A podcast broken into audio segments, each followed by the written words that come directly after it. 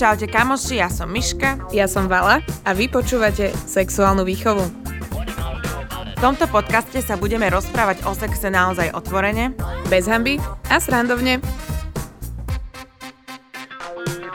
Ahojte naši poslucháči. a aj ľudia, ktorí ste tu. Sme opäť vo vonkajšom prostredí, nachádzame sa v Monsters Cafe v Petržalke, ďakujeme, že tu môžeme byť. A ja sa veľmi teším na túto epizódu, už len keď som čítala všetky vlastne o, otázky, ktoré nám prichádzali od vás na Instagrame, tak toto bude naozaj podľa mňa veľmi zaujímavá epizóda a jedna z najviac táto a ochlpenie sú epizódy, ktoré najviac u nás vyžadujete a budeme sa rozprávať o tom, ako oživiť iskru v dlhoročnom vzťahu, prečo nám upadá apetit v dlhoročnom vzťahu a čo s tým môžeme robiť. Sponzorom epizódy je značka Durex. Lubrigačné gély a prezervatívy Durex sú zdravotnícke pomôcky. Starostlivo si prečítajte návod na použitie. Našimi dnešnými hostiami sú Lívia a Ľudo Dobšovič. Vítajte. Ďakujeme, dobrý večer. Práca s publikom 12 z 10. Uh, ja vás teda predstavím s vašim dovolením. Vy ste teda psychoterapeuti a socioterapeuti v PCA prístupe, Person-Centered Approach, teda človekom centrovaný prístup. A zmyslom vašej práce je sprevádzanie a spoločné hľadanie odpovedí na všetko, čo zamestnáva mysel ľudí a čo nás robí nespokojnými. Eh, poskytujete individuálne poradenstvo, psychoterapiu, ale aj párové poradenstvo a psychoterapiu, či už pre manželské alebo partnerské páry, rovnako online poradenstvo a navyše facilitovanie encounterových skupín pre odbornú aj laickú verejnosť. Ja by som strašne chcela vedieť, čo to je facilitovanie, takto na úvod. Ja encounterové skupiny. Facilitovať znamená uľahčovať. E, väčšina, keď sú nejaké skupinové sedenia, tak tam býva nejaký líder, nejaký vedúci skupiny alebo také čosi, ktorý tú skupinu nejakým spôsobom naviguje a smeruje a hovorí, čo, čo je asi vhodné robiť. Facilitátor takto nefunguje. Facilitátor enkantrovej skupiny, čo zároveň asi aj k tomu poviem, je človek, ktorý podporuje rozhovor, ktorý v tej skupine beží a keď sa ten rozhovor dostane do nejakej slepej uličky, zostane tak stáť, tak vtedy to uľahčí, ako keby sme, príklad, taká metafora, máte potok, kde teče voda, je tam nejaká prekážka, nejaké veľké brvno a tá voda sa vylieva a neteče tak, ako by tiec mala v tom korite. to robí to, že to brvno zobere preč. Aby tá voda tekla tak, ako má, aby sa tie kontakty a tie vzťahy v tej skupine, ktoré fungujú, aby sa nejakým spôsobom prehlbovali a tí ľudia by začali spolu spolupracovať. To je teda facilitátor. Enkantrová skupina, keď už tomu teda poviem hneď, je skupina, zvyčajne menšia skupina do nejakých 20-25 ľudí. Nie je to terapeutická skupina, pretože niekedy si to ľudia pletú s terapiou, kde by sa mali rozprávať nejaké osobné, intimné veci a hľada sa nejaké riešenie tých problémov, s ktorými tam prichádzajú, tak enkantrová skupina nie je takáto, nie je zameraná na terapiu, ale je to skorej voľný, otvorený rozhovor tých ľudí, čo tam sedia, tu a teraz a ľudia sa vlastne tým, že na seba reagujú, spoznávajú sa, zároveň tým, že sa spoznávajú, spoznávajú aj svoje hranice. Čo to moje, teda taký, aký som, čím som problémom pre iných, respektíve čím tí iní sú problémom pre mňa a ja spoznávam svoje hranice a môžem zisťovať v tej inkantrovej skupine, kedy kráčam po svojich nohách a kedy kráčam po nohách, ktoré mi niekto povedal, že tady to by si kráčať mal. Najčastejšie rodičia nás takto navigovali a povedali nám, čo sa patrí, čo sa nepatrí, alebo škola to robila vo veľkom, prípadne zamestnávateľ to môže robiť, keď vyžaduje nejaké normy. Výhodnejšie je podľa mňa, keď človek kráča po svojich nohách a nie po tých nohách, čo mu niekto naprogramoval. Čo nebýva úplne jednoduché, ale sa to oplatí robiť. No, takže facilitátor v Enkantrovej skupine robí to, že pokúša sa v tej diskusie zábrany, blokády, neistoty, pochybnosti a otázky, ktoré tam vznikajú, nejakým spôsobom rozkryť s tými ľuďmi a ak tá diskusia sa dostane do závozu, tak uľahčovať tú diskusiu. Ďakujeme. E, my sa veľmi tešíme, že ste prijali naše pozvanie, pretože ja už som vám to spomínala, zohnať e, párových terapeutov, alebo teda párového terapeuta ako hostia k nám do podcastu bol naozaj veľký problém. A mne bolo na vás veľmi sympatické, že vy tvoríte vlastne manželský pár a ešte aj teda sa obaja venujete uh, tomuto. Vy ste už si zvolili túto svoju cestu psychoterapeutov ešte predtým, než ste sa spoznali? Alebo sa to nejak tak plynule vyvinulo počas nejakého vášho spolužitia? Ludo, uh, môj manžel, je môjim manželom koľko? 7 rokov sme? Vždy sa opýtam, koľko rokov, lebo my už niekoľko rokov žijeme spolu už pred manželstvom, takže už sa to počíta na desiatky už pomaly rok, rokov. Eh, ja som sa začala venovať eh, súbežne s tým, ako sme sa my spoznali. Ale aj to vyplynulo z mojej profesie, kde som zisťovala, že viem veľa, čo som sa naučila v škole, ale neviem vôbec pristupovať k ľuďom. A nie, že neviem pristupovať k ľuďom, ale neviem prečítať samú seba. Takže hľadala som možnosti, ako by som ja mohla prečítať samú seba, lebo toto bola taká kardinálna otázka, ktorá stojí v pozadí akéhokoľvek pomáhajúceho vzťahu, nie iba terapeutického, terapeutickej profesie, že kto som a ako pristupujem k ľuďom. Že toto je asi alfa omega našej práce. Tak som sa dala na tú profesiu súbežne s tým, ako sme sa my spoznávali. Ale už predtým som pokúkovala po možnostiach, takže nesúvisí to úplne s ním. Využívate aj nejaké také um, možno nadobudnuté vedomosti z vlastného vzťahu, keď pomáhate pacientom riešiť uh, ich problémy? Už sa vám to stalo? Áno, aj nie. Lebo keď sa dostávame do závozu, tak tam sú hre obvykle emócie a cez tieto ťažké situácie musíme prechádzať niekedy. Niekedy je u nás naozaj hlučné manželstvo, že vieme, čo by sme mohli využiť, ale sú situácie, keď sa to nedarí. Ale to, čo je dôležité, keď využívame to, čo vieme, je, že nenechávame špinu pod kobercom že nech akokoľvek, už boli blesky, hromy, aj talianské manželstvo už to už celé prehrmelo, tak vieme sa vrátiť k problému a urobiť z toho, čo sa stalo predmet rozhovoru. Ja by som možno k tomu povedal, že čiastočne využívam využívame to, že sme profesionáli v tomto slova zmysle. Veľmi často, keď dojde pár s problémami, teda dostanú sa do nejakej krízy a tá kríza naznačuje teda, že buď pôjdeme, alebo nepôjdeme ďalej spolu, čo býva nelahké obdobie samozrejme, vždy keď sa hrozí nejaký rozpad, rozchod niečoho, čo bolo budované, čo je intimné, tak samozrejme je to vždy ťaživá vec. Vždy sú to ťaživé chvíľa a tí ľudia vtedy bojujú, strácajú dôveru a hľadajú, čo s tým ďalej robiť. Veľmi často som prekvapený, keď s tými pármi sedíme, že oni teda žijú spolu 10, 15 alebo teda niekoľko rokov. A som prekvapený tým, že tí ľudia sa vlastne nepoznajú za ten celý, celý čas. Oni sa rozprávajú, ale málo sa rozprávajú o sebe, o svojom vnútornom prežívaní, o tom, kto sú a čo ten druhý pre nich znamená, v akom vzťahu sú. A toto je to zároveň, čo si myslím, že využívame my, pretože tým, že sme že sa venujeme profesionálne práci s ľuďmi, vzdelávame psychoterapeutov, vzdelávame manažérov, vzdelávame ľudí, ktorí nejakým spôsobom musia komunikovať s ľuďmi. A teda za ten dlhý čas, ja už sa tomuto venujem vyše 40 rokov takejto práci, samozrejme, že človek musí nutne vidieť hĺbšie do seba. A to hĺbšie videnie do seba si myslím, že nám pomáha aj nám dvom, keď sa dostaneme my do nejakého závozu. Ako povedala Lívia, u nás sa niekedy tvorí manželstvo, talianské manželstvo, že je tam kopu hluku a teda riešime konflikt, že my sme normálni ľudia, sme sa o kosti. Čo je ale, sa mi páči na našom vzťahu, že tie konflikty trvajú doslova pár minút.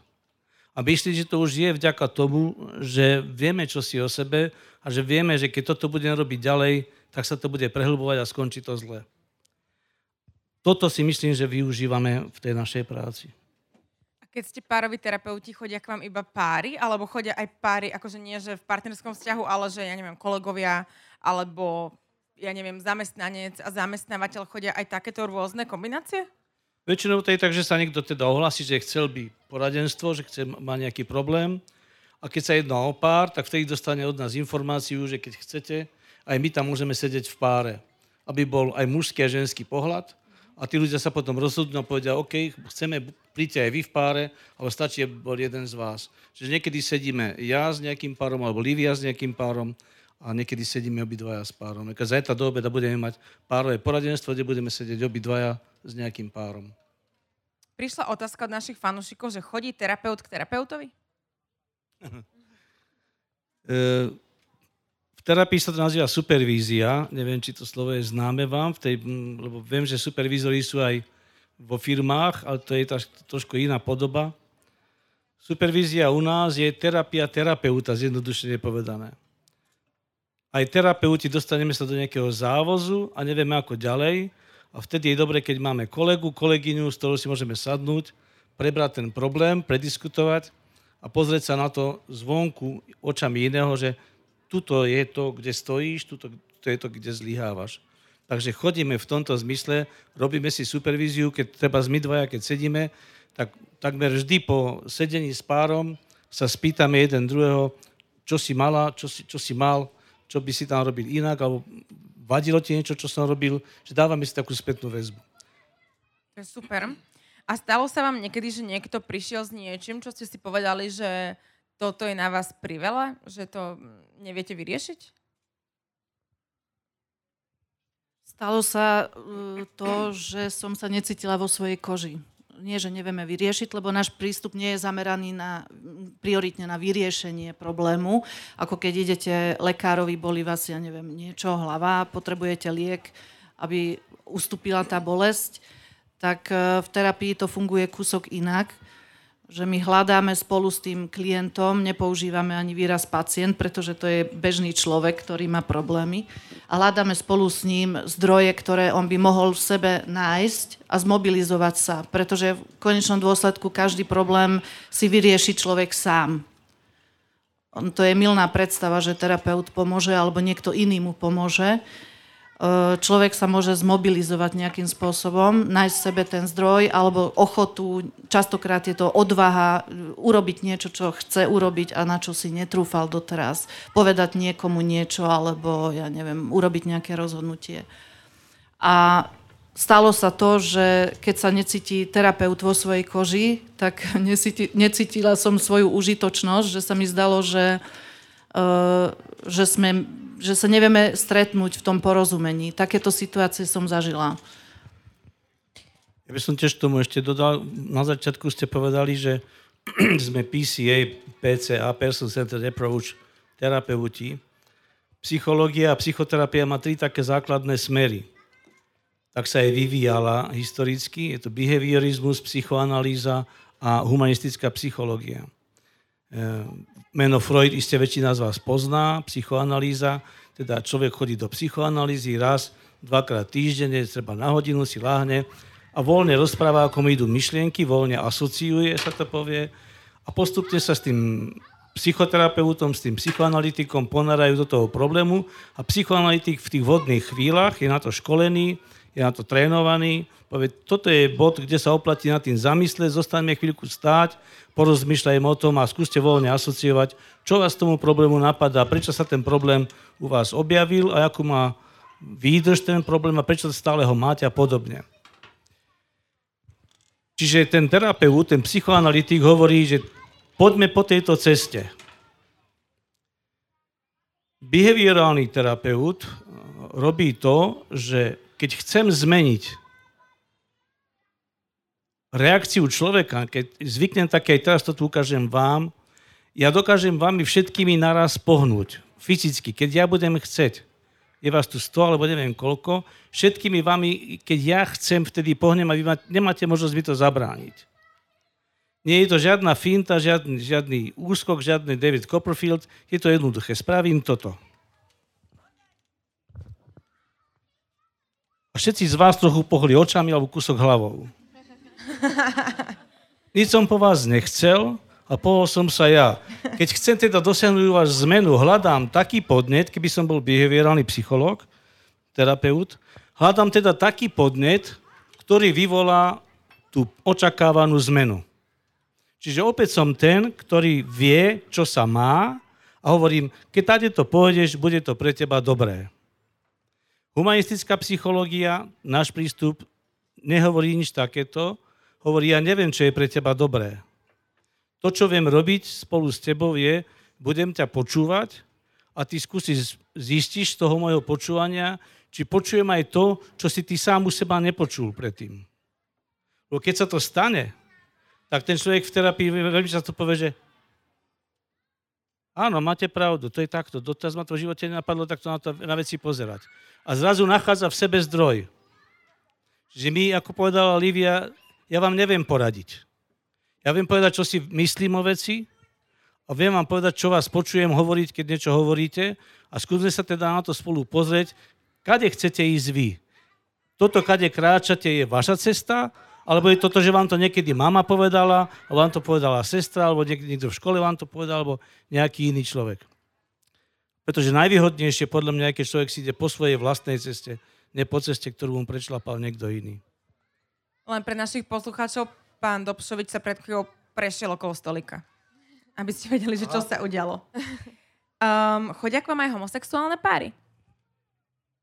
Ja som mal niekoľko homosexuálov, ale nie páry. Mal som niekoľko mužov homosexuálov, mal som aj niekoľko lesbičiek, ale v podstate neprišli s problémom sexuality, ale prišli s problémom vzťahu.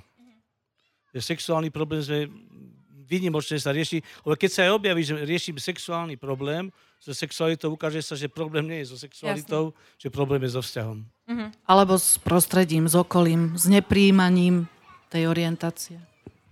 No, my sme vlastne si robili také štatistiky, ktoré bežne robíme pred uh, tým našim nahrávaním.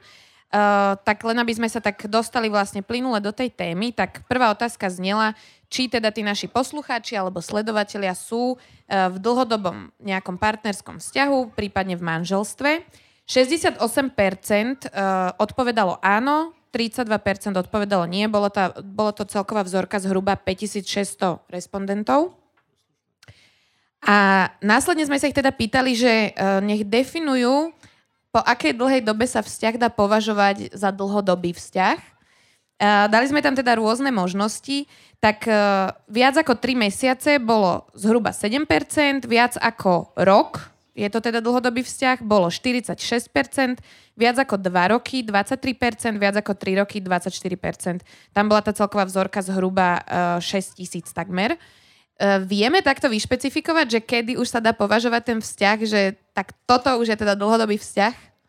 Ja, ja, že, že kým odpovie Ludo, neviem, koľko ročná vzorka bola, teda výskumná vzorka, koľko roční ľudia, lebo ak odpovedá na to 20-ročný človek, tak pochopiteľne, že má iné videnie alebo vnímanie toho času, myslím teda času tráveného v, vo vzťahu my máme, my máme 40% respondentov zhruba vo veku 18 až 24 a ďalších 40% máme od tých 25 mm-hmm. do 32, povedzme. Že mladí ľudia. To je tých 80% zhruba, no. Takže to... 5-ročný vzťah je celoživotný vzťah.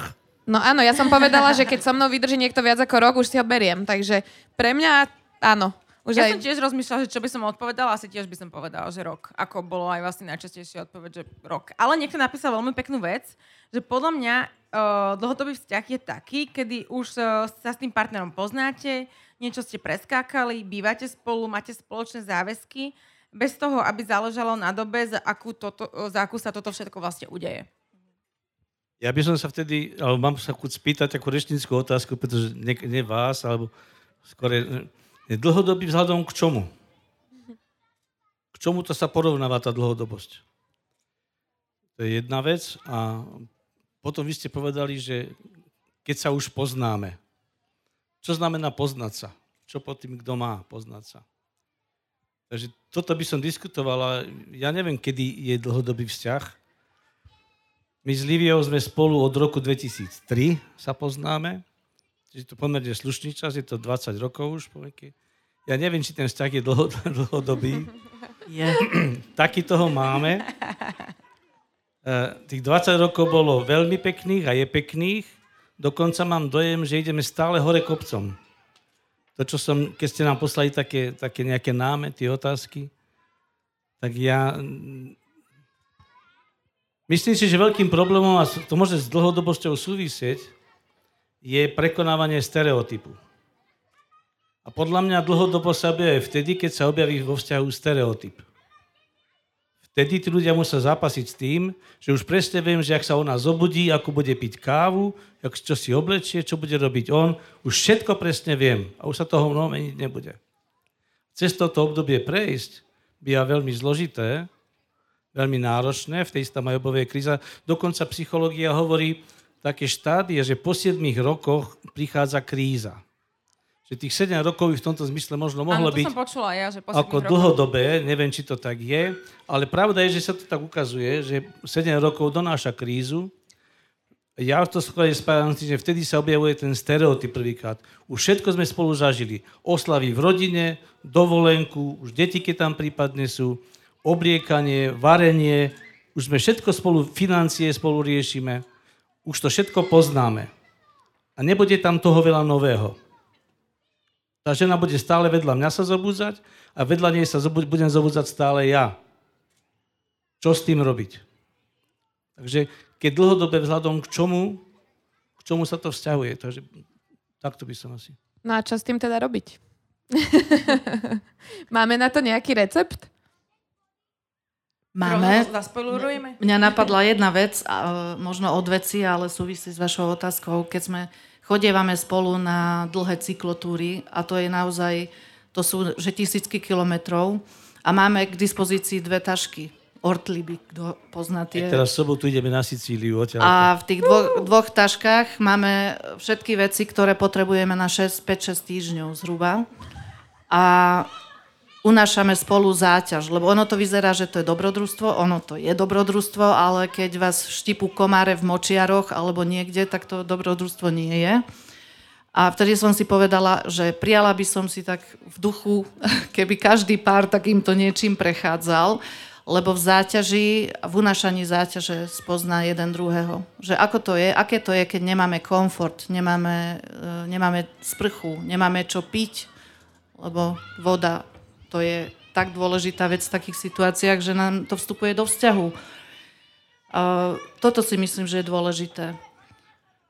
Niekto nám aj písal, um, dostaneme sa k tomu, ale mali sme takú otázku, že ako predísť nejakému takémuto obudajúcemu sexuálnemu apetitu alebo stereotypu a bolo tam presne, že výstup z komfortnej zóny a tiež tam bolo aj cestovanie, takže mať pravdu. No ja si presne viem predstaviť v takejto situácii, ako by som bola úplne nervózna, nasratá, komáre, všetko zlé, ale je to vlastne, e, veľmi pekne ste to povedali, že sa v takýchto situáciách najlepšie asi spoznávame s tým druhým človekom, že ako na také situácie vlastne reaguje. Uh, tak k tomu receptu, teda ako na prekonanie toho stereotypu sa ešte dostaneme, uh, okrem teda toho komfortu. Ešte sme sa pýtali, Uh, ako sú na tom teda ľudia v týchto dlhodobých vzťahoch a, a s chuťou na sex? Takže v dlhodobom vzťahu mám alebo mal, mala som menšiu chuť na sex 30% respondentov, rovnakú chuť 50%, väčšiu chuť na sex 20%. Uh, tu bola tá celková vzorka opäť 5400 ľudí. Uh, tam k tomu prišla taká veľmi pekná otázka, že Prečo je niekedy ťažké byť intimný, nielen v sexe, ale aj v rozhovoroch, keď už teda sme v tom dlhodobom vzťahu? Výborná otázka, ja neviem. neviem, prečo je ťažké byť intimný, ale potvrdzujem, že keď sa toto deje vo vzťahu, takže vtedy sa vzdialujú tí ľudia aj v posteli, aj v tej spálni. Keď sa vzdialujú intimne, intimne myslím teda v porozumení, v rozprávaní, v tom odkrývaní svojho vnútorného sveta, tak sa to začne premietať aj do spálne. A možno to súvisí s tým, že kedy sa to naštartuje, že kedy to vlastne začína byť, že sa vzdialujeme, kedy začneme chladnúť, alebo takéto, čo si takéto slova ľudia používajú, frekvencia sexuálnych stykov začne klesať. Veľmi často to býva tým, keď tí ľudia vlastne spolu nediskutujú a neodkrývajú svoje vnútro tej druhej strane. Buď sa hambia, lebo si myslia, že keby to povedali, že budú nepriateľní, že by boli odmietnutí, že by boli smiešní. Hambia sa proste ukázať, že takto rozmýšľam, toto chcem, potom to túžim, to sa mi páči, tohoto sa bojím. Tento svet, keď sa neodkrýva navzájom, tak sa to sa potom premieta aj do toho, pretože aj v tom sexe, v tej intimite telesnej, nevždy všetko tí partneri si hovoria. Nevždy povie muž žene alebo žena mužovi, toto sa mi nepáči, toto nechcem, alebo toto chcem inak, alebo vieš čo, to, to, to, nejako to robíme čudne, nejako nám to nefunguje. A keď tieto témy sú zakázané, sú tabu témy, alebo sa len veľmi okrajovo sa dá s nimi o nich rozprávať, tak už vždy každým ďalším takýmto krokom, každou ďalšou takouto skúsenosťou do tej postele príde aj muž, aj tá žena už s touto rezervou. Čiže kúsok brzdy. A keď pribrzdím dnes, zajtra, pozajtra, popozajtra, prvý mesiac, druhý mesiac, prvý rok, tak po roku a pol som hodne pribrzdený a prejaví sa to poklesom sexuálnej apetencie. Pritom aj muž, aj žena majú chud na sex, akorát dnes spolu. Je to teda, že sú dlhodobo spolu, alebo to, že tá intimita je tam narušená. Moja skúsenosť je taká, že je narušená tá intimita, tá vnútorná, mentálna intimita, nie tá telesná. Oni telesne dokážu fungovať úplne perfektne. Len teda, či sa dokážu jeden druhému odkrývať.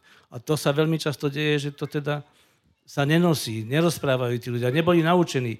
Výchova nás tak nevedie. Neviem, nepoznám vás, ale veľmi často sa deje to, že v rodinách sa o takýchto veciach nehovorí. Čo je ťažké, čo je pekné, čo sa smie, čo sa nesmie, za čo sa hambíme, po čom túžime. Podávaj, podávaj sa výkon. Najčastejších otázok, keď dojde dieťa zo školy, čo si dostal. Ale nie ako si sa mal, ako si prežil ten deň, ako sa cítiš, ako sa máš. To sa nerieši. Aký si podal výkon. A potom do života kráčam s tým, že keď si nájdem ženu a nájdem si muža, mal by som podávať výkon. To je logické, to sa od mňa celý život čakalo. Tak idem podávať výkon a zamýšľať sa o tom, či sa moja žena trápi niečím, či ju ja vnímam, či sa cítim mnou počutá, videná, alebo či žena rozmýšľa, toho svojho muža vidím, počujem ho, viem, čím sa zamestnáva.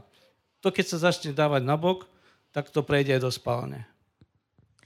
Ja som veľmi rada, že máme naozaj našich poslucháčov takých, že my máme už vyše 60 epizód a asi v každej sme povedali, že najdôležitejšia je komunikácia a naozaj nám to aj naši fanúšikovia písali práve pri tejto téme. Aj sa nás pýtali, že prečo je náročné aj v dlhodobom vzťahu vlastne komunikovať o sexe.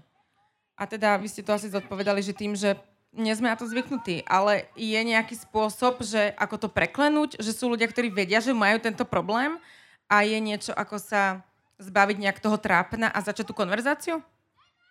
No to je tak, že o sexe sa rozprávať veľmi nedá, lebo je tam pár techník, ktoré sa pravidelne opakujú a ideme od znovu to isté. Lebo čo je to rozprávať sa o sexe? Rozprávať sa dá o tom, aké ja mám túžby, predstavy, fantázie, či sa hambím za niečo, alebo je niečo, čo, čo by ten druhý mohol vnímať ako ne, nedôstojné alebo ne, neprípustné v tom vzťahu a tie limity sa týkajú týchto vecí, mojich bariér a mojej hamby. Najčastejšie, nemyslím mojej osoby, ale ako hovorím teraz e, všeobecne.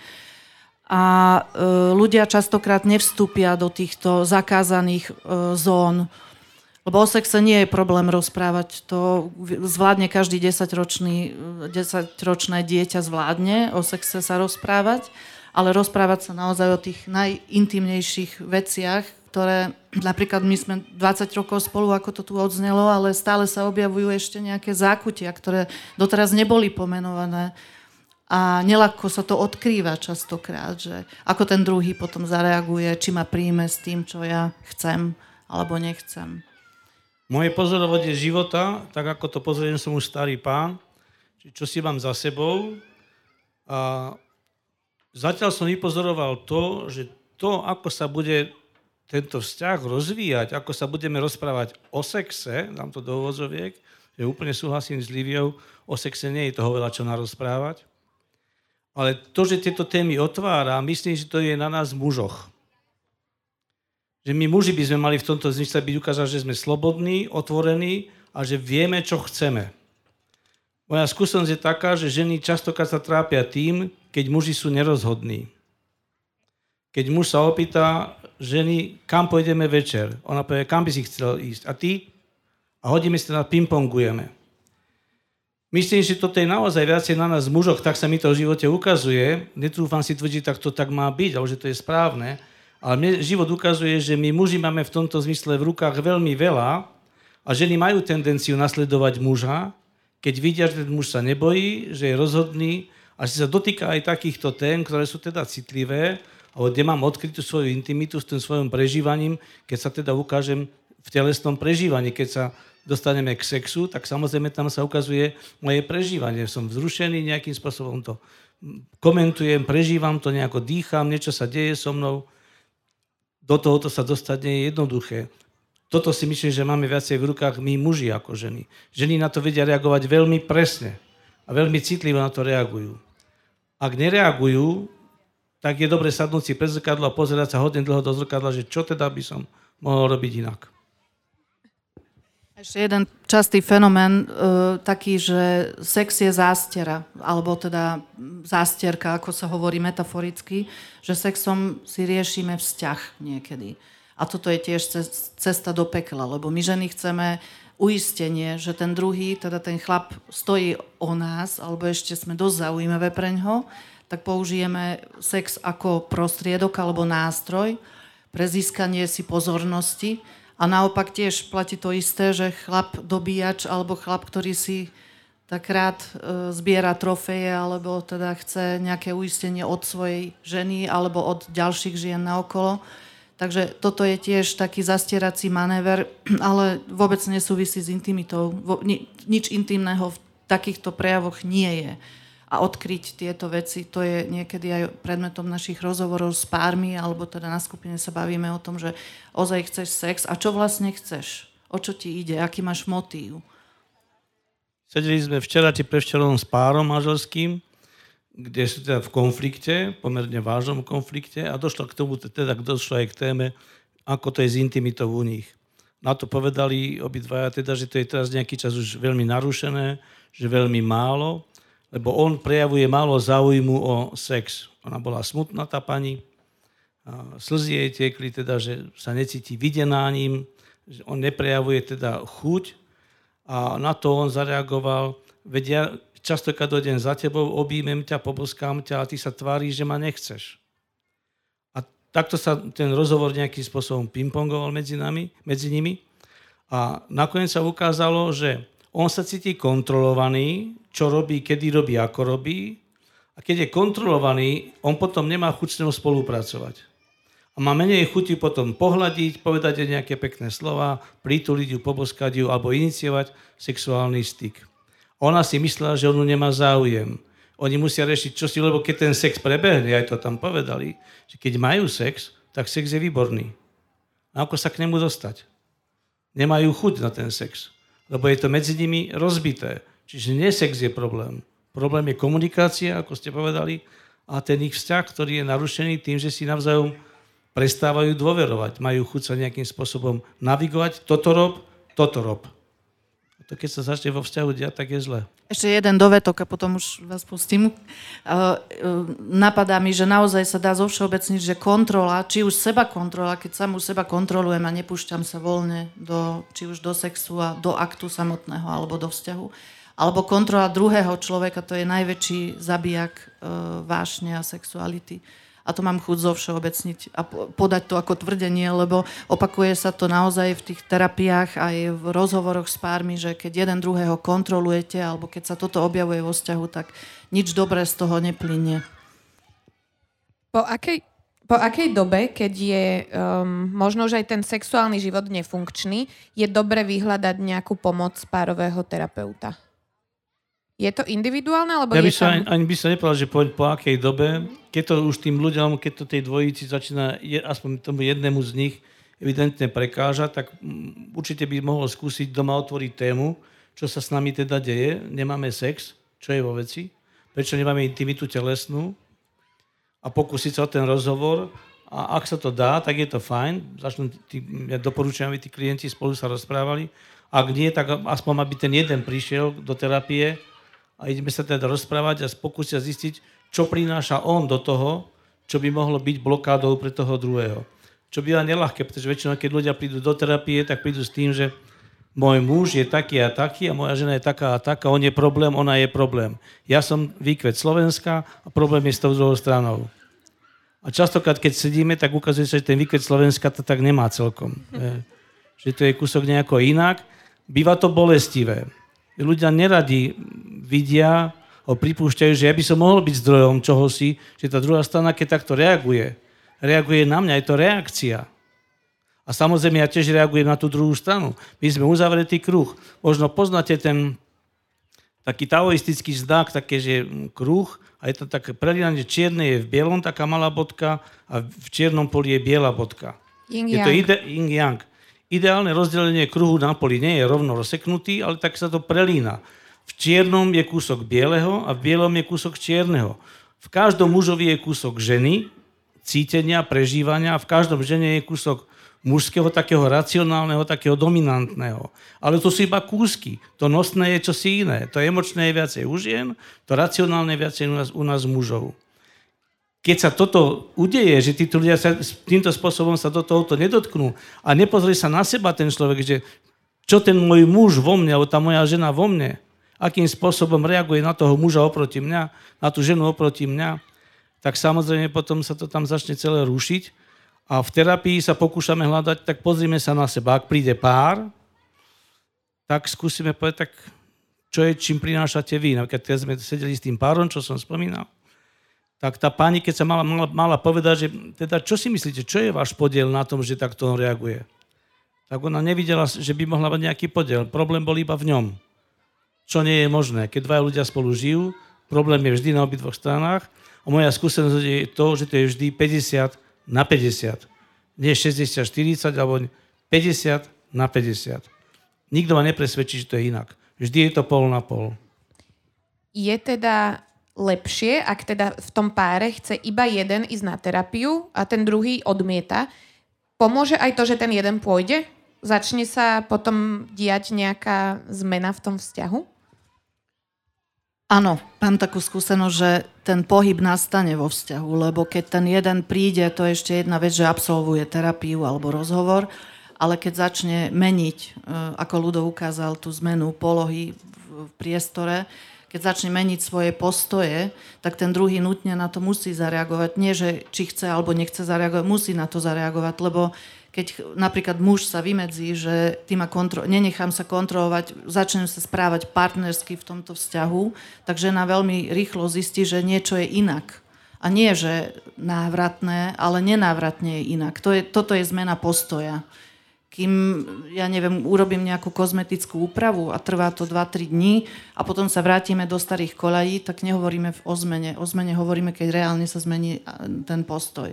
No a nastáva pohyb a ten pohyb nie vždy býva prechádzka rúžovou záhradou, lebo ten druhý reaguje na to vystrašenie alebo nahnevanie, e, chce naspäť tú svoju bývalú alebo svojho bývalého, chceme naspäť takého, aký bol, lebo nech bol ten vzťah akýkoľvek, možno aj deštruktívny, ale bol tam istý systém a poriadok a nejaké bezpečie. A ide o to, že keď do tej terapie príde jeden z tých partnerov, či je pripravený urobiť zmenu, alebo dojde s tým, že čo vymyslíme, ako toho druhého zmeniť. Tak to ja neviem vymyslieť nič, ako toho druhého zmeniť. Keď tak poďme vymýšľať, ako sa zmeníte vy. A či sa zmeniť chcete, a či sa chcete zmeniť tak, aby ste boli sami sebou, sama sebou, sám sebou, alebo teda sa chcete prispôsobať niečomu, lebo chcete dosiahnuť, ak behavioristi robia, ja sa zmením, aby sa zmenil on. Toto vám nebude fungovať. Buď sa zmeníte, pretože sa zmeniť chcete a druhá strana na to reagovať určite bude, ale ak sa chcete zmeniť účelovo, aby sa aj on, ona zmenili, opustite to. Budete, sa smu- budete trápiť sa, budete smutní. Nebude vám to fungovať. Je menej sexu v dlhodobom vzťahu hneď znakom krízy? Nemyslím si, že to má byť znakom krízy. Ehm, menej sexu môže byť aj to, že to môže byť naozaj nejaká únava v práci, aj v tom spolužití, že sú starosti o deti, o peniaze, že to sa môže nejakým spôsobom prejaviť, že nemusí to byť nutne kríza. Kríza je vtedy, keď sa ten sex spája aj s tou intimitou, že sa tí ľudia už spolu prestanú rozprávať. Už len riešia, čo kúpime, kedy kúpime, kam pôjdeme, kto s deťmi, kedy, ale ne, už nebavíme sa my dvaja spolu ako muž a žena o tom, čím žiješ, čím sa trápiš, čím žijem ja, čím sa trápiš, akože toto, tento svet skrývam pred tým druhým. A vtedy, keď sa to dostane do spálne, tak si myslím, že vtedy je kríza, ale nevždy musí byť um, klesnúca apetencia alebo frekvencia sexu nemusí to byť vždy znakom krízy. Samozrejme, keď s príbudajúcim vekom. Ja tiež teraz o mnoho menej sexujem, keď som bol mladý. Čo je logické. Som starý chlap. Áno, no aj asi logicky tak nejak nám vyplýva, že keď e, sme v takomto novom vzťahu a s niekým novým sa stretávame, tak je tam zase ten apetít podľa mňa prehnane vyšší, takže na tom začiatku máme toho sexu veľa a potom to porovnávame s tým začiatkom, že už vlastne toľko spolu nespávame a že či sa teda niečo deje. Niekto nám napísal takú uh, vec, že ma to celkom um, pobavilo, že vlastne na začiatku to bolo prehnane vysoké a potom po tých teda pár mesiacoch alebo rokoch sa to dostane na normálnu hodnotu. Že on to vlastne bolo iba prehajpované zo začiatku a teraz to je vlastne normálne, že možno to na začiatku nemuselo byť úplne až akože normálne, tá frekvencia a že teraz vlastne je to také, že možno a je to vždy na začiatku vzťahu také, že každý vzťah to má také, že veľmi veľa sexu moje vzťahy také boli, ale neviem, neviem to zo všeobecniť, že na začiatku samozrejme tá túžba je vyhajpovaná, ako hovoríte, ale ne, ne, netrúfam si povedať, či to je tak vždy. Tiež si myslím, že áno, tá zalúbenosť spôsobí, teda chceme byť blízky, bližšie k sebe a ten sex sa používa vtedy ako na tú, tá intimita. A sexom sa vyjadruje intimita. Ale keď to nie je podporené aj to intimitou mentálnou, tým rozprávaním, tak to začne potom klesať. Dokonca to vyhasína. To, tá blízkosť, keď sa mi páči žena, keď sa mi páči muž, tak chcem s ním tráviť čas, chcem sa ho dotýkať, chcem objímať a ľahko potom to prejde do sexu. Ale keď sa to ne, neprehlbuje aj vo vzťahu, tak potom to začne klesať. Pýtali sme sa aj na, teda na to, že ak teda boli tí naši poslucháči v dlhodobom vzťahu, či zažili teda takýto úbytok sexuálneho apetitu, 42% uviedlo, že áno, 26% nie a 32% e, označilo odpoveď, že boli také obdobia. Uh, väčšinou teda po dieťati a po uh, antikoncepcii, používaní, že tam teda nastali také nejaké zmeny.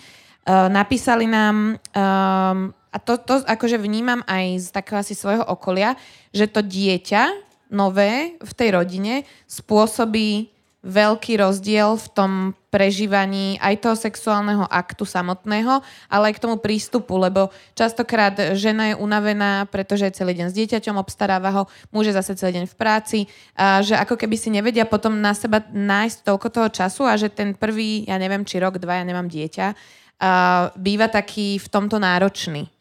A Stretli ste sa už aj s tým, že toto by bol tak veľký problém, že tí partneri by nejakým spôsobom si nevedeli možno nájsť k sebe potom už naspäť tú cestu, lebo sa tak odsudzili kvôli tomu dieťaťu?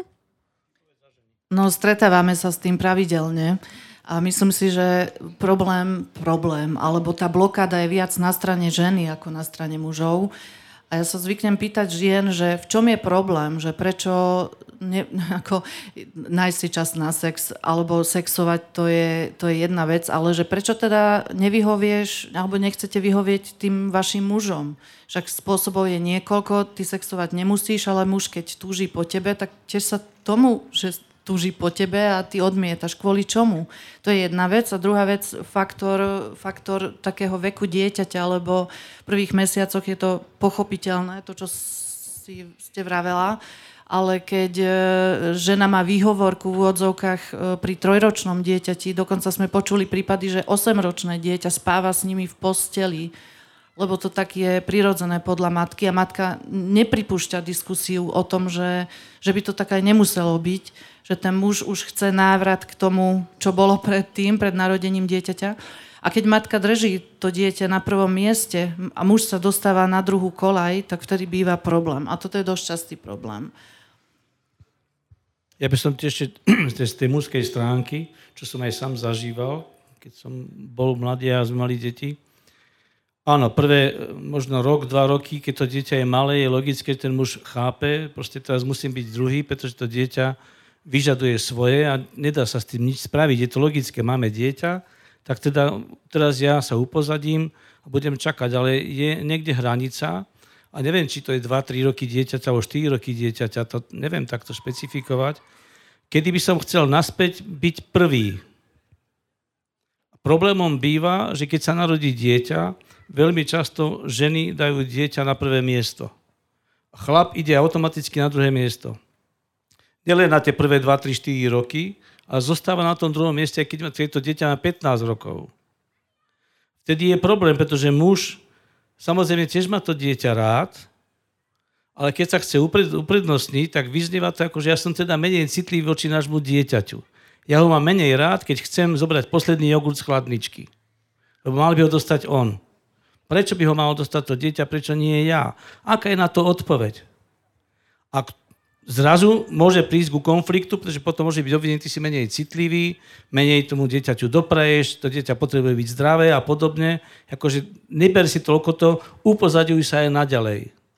Toto upozaďovanie potom spôsobuje to, že ten chlap sa vzdialuje, a keď sa vzdiali a vzdialia sa a tá žena to nezbadá, on jej to ale nerozpráva o tomto. Nie je teda intimný, ako sme rozprávali. Sám neprichádza s tým, vieš čo, čím to sa trápim. Keď s tým neprichádza, tak veľmi často sa potom deje to, že začneme pozerať za ohradu. A tam sú iné ženy, iní muži, ktorí sú zaujímaví. O tým sa so mnou chcú rozprávať, chcú so mnou sexovať, všetko je to fajn. Až na to, že dvojbodka. A je niečo, čo môže žena urobiť, aby to takto nemala? Ja neviem, Že môžete urobiť? nejako zabrániť? Môžete, že iné to prečo urobiť? Ja si myslím, že môžete, ale môže preto aj ten muž urobiť. Mali by sa začať rozprávať. Mal by jeden z nich, komu je ťažko, buď tej žene je ťažko, pretože je môže byť ťažko, keď ten muž je menej citlivý, menej pomáha, menej spolupracuje, tak aj ona sa môže unavovať a potom nemá večer chuť na hrádky v posteli, keď má celý deň takto nad hlavou. Alebo keď je ten chlap unavený, že ste odmietaš ma, nebaj sa so mnou, stále je tu dieťa predo mnou a chcem ísť s tebou do kina alebo niekam, tak nie, najprv dieťa, potom až ja. A keď o tomto sa nezačnú spolu rozprávať, no tak sa začnú vzdialovať. Ešte jedna vec, lebo rozprávať sa dá aj v priebehu toho, keď sa čosi deje, alebo sa chystá niečo, že napríklad muž sa pozerá za ohradu a takéto myšlienky sa málo kedy e, zdieľajú, že ja sa už, alebo aj žena sa pozeráme, však aj my ženy sa pozeráme za ohradu. A e, tieto myšlienky zdieľať znamená čo vo vašom vzťahu? Keď, si tak, keď sa nad tým zamyslíte, lebo ja nechcem odpoveď teraz od vás, ale znamená to, že môžete to bezstresne povedať svojmu mužovi alebo svojej žene, že pozri sa, už sa čo si deje s nami dvomi, ja sa pozerám za ohradu, objavuje sa mi v živote niekto, alebo už, už čo si sa so mnou deje. Poďme sa spolu o tom rozprávať. A toto štádium, táto časť e, býva taká tab- tabuizovaná, až by som povedala.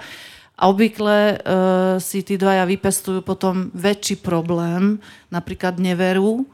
A čo už sa dá riešiť na nevere?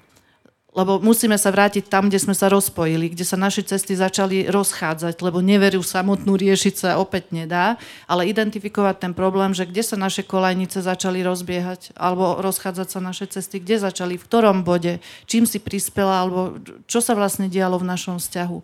A dostať sa do tohto bodu cez všetky tie hnevy a napätia a všetky, všetky tie nánosy, ktoré už niekedy roky sa nakladajú na seba, býva problém že už tedy riešime akoby, ako čo, čo to je vlastne symptóm, alebo už, už tú chorobu obrazne povedané a nie príčinu toho ochorenia.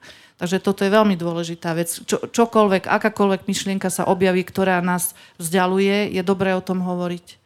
Spomínam si na jeden manželský pár, e, 3-4 roky späť to bolo, čo k nám chodili, kde sa presne udialo to, že ona začala pozerať za ohradu nehľadala nejakého milenca, nemala vo svojom živote iného muža, že by po ňom túžila, že by sa tam zobudzalo v nej nejaké takéto chute. Ale páčil sa jeden muž, ktorý, keď sa s ním stretával, musela sa s ním stretávať pracovne, nebolo tam žiadne, žiadna intimita telesná alebo nejaká, tak bol k nej milý, pozornejší. Jej to bolo sympatické, pretože doma s manželom mala neustále konflikty a hádky. Stále sa hádali, nevedeli cez to spolu prejsť ona našla tú odvahu, že mu toto, ako povedala Livia, povedala, vieš čo, začínam, páči sa mi nejaký chlap, neodchádzam od teba, ale on to neveril a on sa s ňou chcel tedy rozísť, že končím s tebou, ty máš milenca. Ona nemala šancu dokázať mu, nemá milenca a nič, len deje sa medzi nami čosi, čo nie je v poriadku. Je táto téma býva veľmi, veľmi, veľmi citlivá na otvorenie. Ale aj vďaka tej téme, že to ona otvorila, prešli cez veľmi vážnu krízu, a sa to vyriešilo. Museli cez to spolu prejsť. A to nebýva vôbec jednoduché. Mne ešte tak napadlo, že čo v prípade, keď e, teda sa zmení to ženské telo po pôrode alebo aj po tehotenstve, že toto je napríklad e, takým nejakým dôvodom tej odluky tých partnerov, že teda e, tam už nie je tá chuť na sex kvôli tomu, že sa mužovi treba nepáči, tak tá partnerka, alebo žena sa naopak necíti dobre a neiniciuje ten sex. A čo sa mužovi, mužovi nepáči? Tá je nesloboda, alebo, alebo nečinnosť, neochota namáhať sa, alebo čo, čo je to, čo sa nepáči? Lebo samotné telo sa môže nepáčiť, ale tých pár kil rozhoduje, alebo rozhoduje to, že zistí ten muž, že tá žena už nechce, že už nedáva mu vietor do plachiet. Lebo toto vidím častejšie, ako počúvam tých ľudí, keď sa o tom bavia, že ešte muži prepačia, niektorí nie, niektorí áno, ale väčšina mužov prepačí tých pár kil navyše, ale to, čo ne, nedokážu prepačiť žene, alebo nevedia to prijať, že žena nechce, že je lenivá, alebo uh, ne, neuchádza sa o toho chlapa, že tam zase sú len tie psychické veci a nie samotné telesné. Samozrejme, keď je to už cez nejakú hranicu, že už je toho príliš veľa, tak aj my si tak povieme niekedy, že no čo sa stalo, alebo čo sa deje, že priberáme, poďme sa na to pozrieť, alebo poďme na cyklotúru. A, ale akože samotné telesno e, nehrá tak silnú alebo veľkú rolu ako to, čo je za tým. No, toto prišlo opakovane, že či sa mení mužom pohľad na ženu po pôrode uh, v zmysle, že zrazu je to matka versus to, že to bol predtým možno nejaký sexuál, objekt sexuálnych túžob. Ja chcel som povedať k tomu, pardon, neviem ako muži tu na čo ste, či súhlasíte so mnou, alebo nesúhlasíte, tak e, u mňa to tak je, že môj prvý filter na ženu je to, či sa mi fyzicky páči. Keď sa mi fyzicky páči, potom je šanca, že môžeme prejsť do druhého kola a zisťovať, teda, či sa bude páčiť aj nejako inak. Keď sa mi fyzicky nepáči, tak už nie je šanca. Môže to byť kamarát, rozprávať, ale vzťah tam ja neviem vytvoriť. A počúvam na našich skupinách, tých hekantrových, keď sedíme, že tak väčšina mužov máva. Vy si muži posúďte. A naozaj je tam jedno, či tá žena má 1-2 kg navyše. Ženy riešia aj 15 deko pribrala, tak oni to vtedy riešia. Muž určite nerieši 15 deko, to sú možno nejaké kila hore-dole, ale to ženské telo, keď ste povedali, ak tá žena, samozrejme súčasťou tehotenstva je to, že sa naberú nejaké kilá. Samozrejme, že súčasťou porodu je to, že tie prsia nebudú také, aké boli, sa to čosi zmení. Moja skúsenosť je, že nevadí, že sú prsia iné, alebo že pribudli kila. Ale keď tie kila zostávajú, a ja necítim, že tá žena chce znovu zabojovať to, čo povedala Livia, tak vtedy začína byť problém. Ale nie to telo, ale to, že ja nevidím, že ona chce. Necítim, že ona chce o mňa nejakým spôsobom sa uchádzať, zabojovať. Keď to takýmto spôsobom zrezignuje, tak ja čomu mám potom veriť, že som atraktívny chlap, že so mnou niekto chce a že sa chce vrteť zadkom predo mnou, aby som za ňa vyšiel. Tak potom samozrejme pozerám na ženy, ktoré vrtia zadkom, ktoré majú iné postavy. Lebo tá postava je to prvé, čo ma tam začína priťahovať, ale nemôže ma, mňa teda nezrušilo to, že by mi bolo nejako vnímanie sa bolo narušilo porodom detí alebo tým, že žena pribrala. To je, aj ten muž rokmi nie je taký, aký bol. Aj žena by mohla povedať, pozri sa na seba. To nie iba ženy majú problémy s telom, aj my muži máme problémy s telom, nie? Môže fungovať vzťah, kde nikdy nebola iskra a jeden si to uvedomuje a chýba mu to? Čo je iskra? No predpokladám taká nejaká príťažlivosť z tej otázky. To majú z Netflixu podľa mňa ľudia. Ale nie, podľa mňa Myslím veľmi si, veľa vecí je, pardon, že veľmi veľa vecí je takých, že si ľudia namýšľajú, že aha, tí majú viacej sex a tam vo filme po sebe stále tužia a že, že toto podľa mňa, že veľa sa porovnávajú, alebo čo tí ľudia možno... No, jed, jedna vec je istá, takmer istá. Keď sa žena nepáči na začiatku...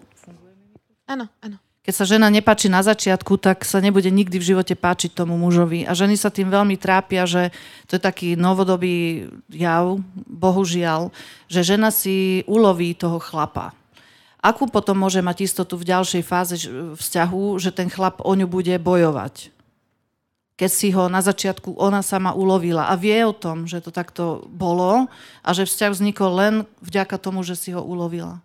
A to, je, to vnáša veľkú neistotu mm, do prežívania žien.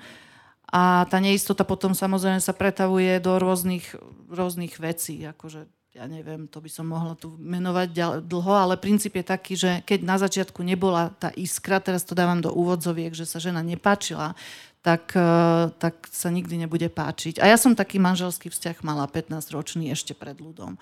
Že som sa na začiatku nepáčila a nikdy v živote som si to ne, nedokázala vydobiť ani zmeniť. Proste to je nemenné. Toto nám vlastne presne povedala Veronika, s ktorou sme nahrávali epizódu. Uh, Veronika Ragan, teda, ktorá má profil z Pomilu, niektorí možno poznáte, že vlastne my ako ženy občas preberieme tú iniciatívu, pretože tak chceme niekoho zbaliť a tak nám vlastne akože sme teraz v, tako, v takej dobe, že vlastne už to nie je o tom, že vždy ten muž má prísť, tak už aj my teda chceme byť iniciatívne a že vlastne ona nám to vtedy tak pekne pomenovala, že a ako my vieme, že ten muž by prišiel, keď sme mu nedali vlastne ten priestor na to prísť a prišli sme my. A to bude asi presne tento prípad. To je ten prírodný princíp, že keď samec e, chce uloviť samičku, tak veľmi veľa bojuje a odháňa ďalších samcov a potom ešte uteká za ňou 20 kilometrov a úplne vysilený ešte ju aj pretiahne na záver. A my, my si to proste, my, my ženy to kazíme, lebo, lebo čo by sa stalo, keby, keby sme to nerobili? Vtedy by sa ukázali chlapi, že ktorí majú gule a ktorí nemajú gule. Obrazne povedané. Lenže veľmi málo mužov momentálne má gule a potom tie ženy No lebo, ísť. čudujete sa? Nie, muži majú, všetci majú, všetci majú muži gule, majú gule, ale my, my im to neumožňujeme, aby sa predviedli pred nami, keď, Otázka keď sme je, že prečo ženy idete naproti? O, lebo môžeme. OK, keď vám to stačí. Ja si myslím, že rozkrok má každá, ale nie každá má aj hrdosť.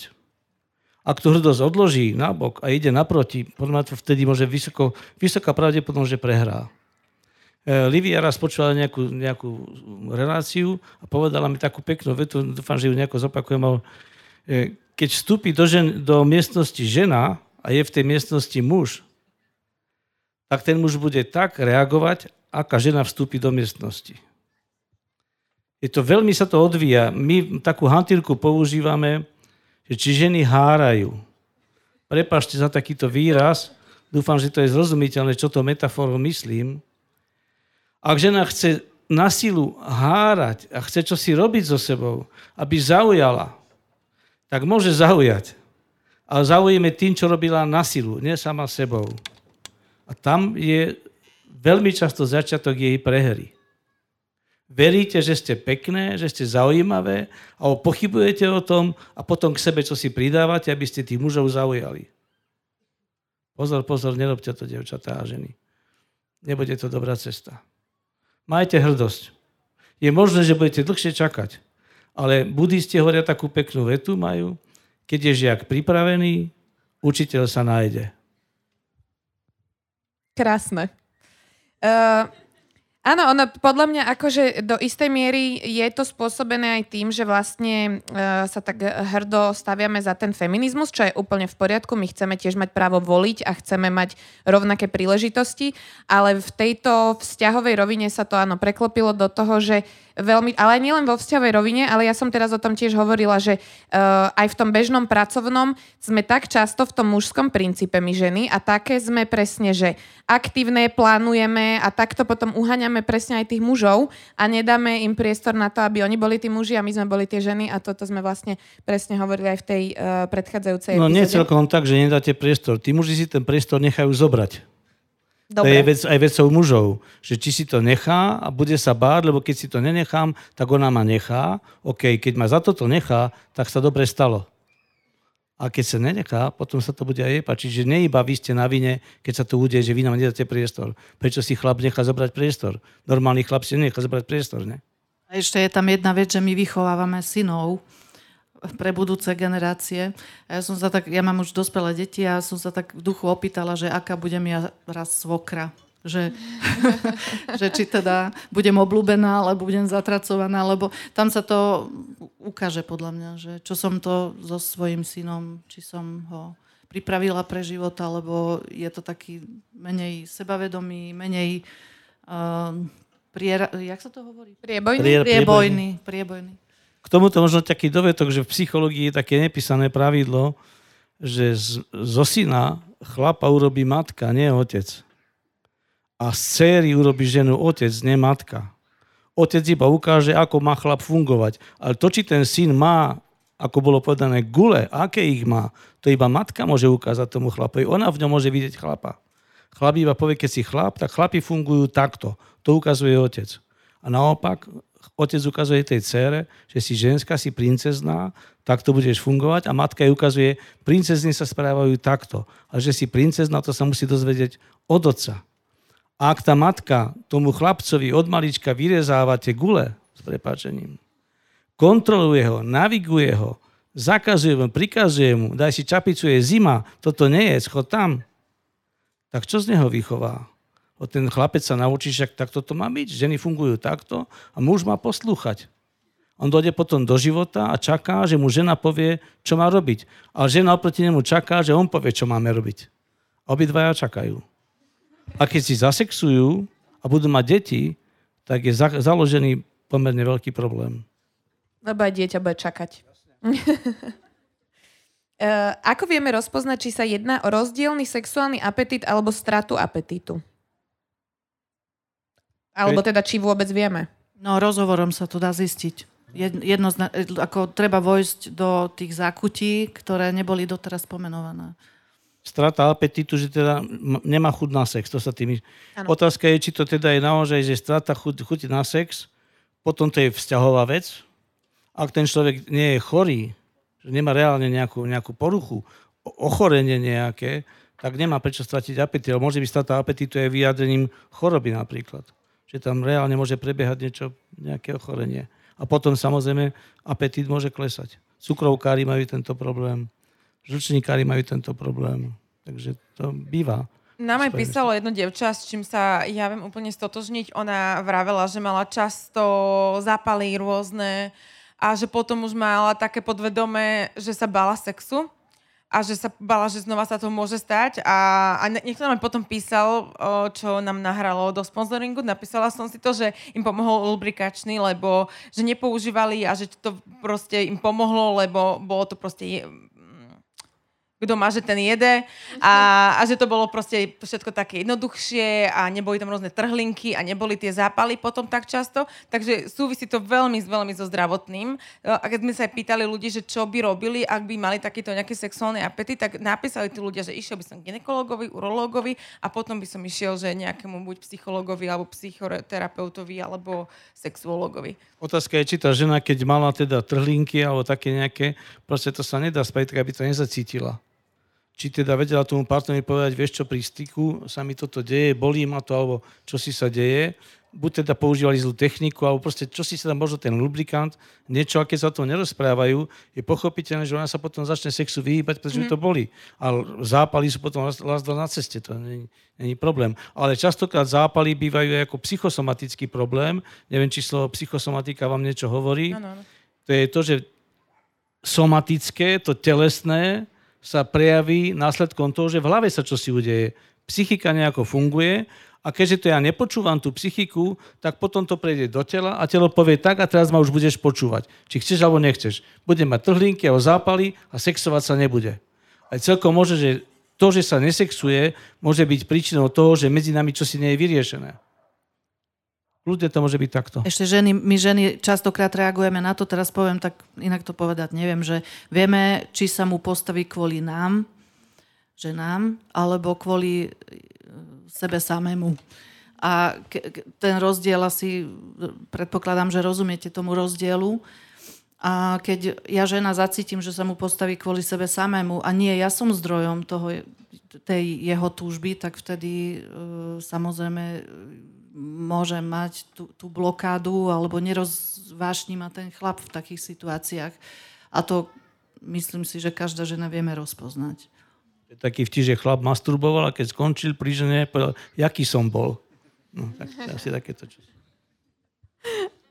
Uh, pýtali sme sa aj na to, či uh, si teda tí naši respondenti myslia, že uh, ľudia v dlhodobom vzťahu majú menšiu chud na sex a ak áno, tak prečo? A písali nám teda rôzne dôvody. Uh, majú iné problémy, deti a plnú umývačku. To mám inak aj ja a nemám deti. Uh, upadá prvotná vášeň, stereotyp, rutina bežného života. Je to stále rovnaké, žiadne extra zmeny. Uh, prvotné extrémne vzplanutie sa ukludní na normálnu hodnotu. lebo človeka vidíš v rôznych situáciách, napríklad na WC. Partner už pre nás nie je výnimočný, berieme ho ako samozrejmosť. Ja cítim väčšiu stabilitu, tým pádom nemám potrebu si vybíjať frustráciu, stres sexom. E, mali sme vzťahovú krízu a vtedy nechceš s tým človekom mať sex. Už to nie je o tužbe, ale o láske. Toto sa vylučuje? Že keď je tam láska, tak nemáme túžbu? Lebo to mi z tejto vety tak vyplynulo. Tak som sa rovno pristavila. No, ja neviem, či tí ľudia uh, hovoria o túžbe ako takej. Že mm-hmm. či mhm. teda ani neonanujú, ani si to nenahradzujú iným spôsobom, alebo uh, vyslovene hovoria o tom, že celkovo unblock vyhasína tá ich túžba. Takže o tom by bolo treba vedieť zase mm-hmm. viac že, že a identifikovať zase ten problém, lebo netúžiť po mužovi je jedna vec, ale moja túžba stále je živá, takže ne, ne, nejakým spôsobom si to buď urobím sama, alebo si vyhľadám, ja neviem, za ohradu, ako sme hovorili. E, to nie je vy, vyhasnutie túžby v tomto prípade. Mm. Uh, pohodlnosť, lenivosť, tá sa tu opakovala. Um, sex sa zmení na povinnú jazdu v rovnakom čase, rovnaké okolnosti, rovnaký priebeh.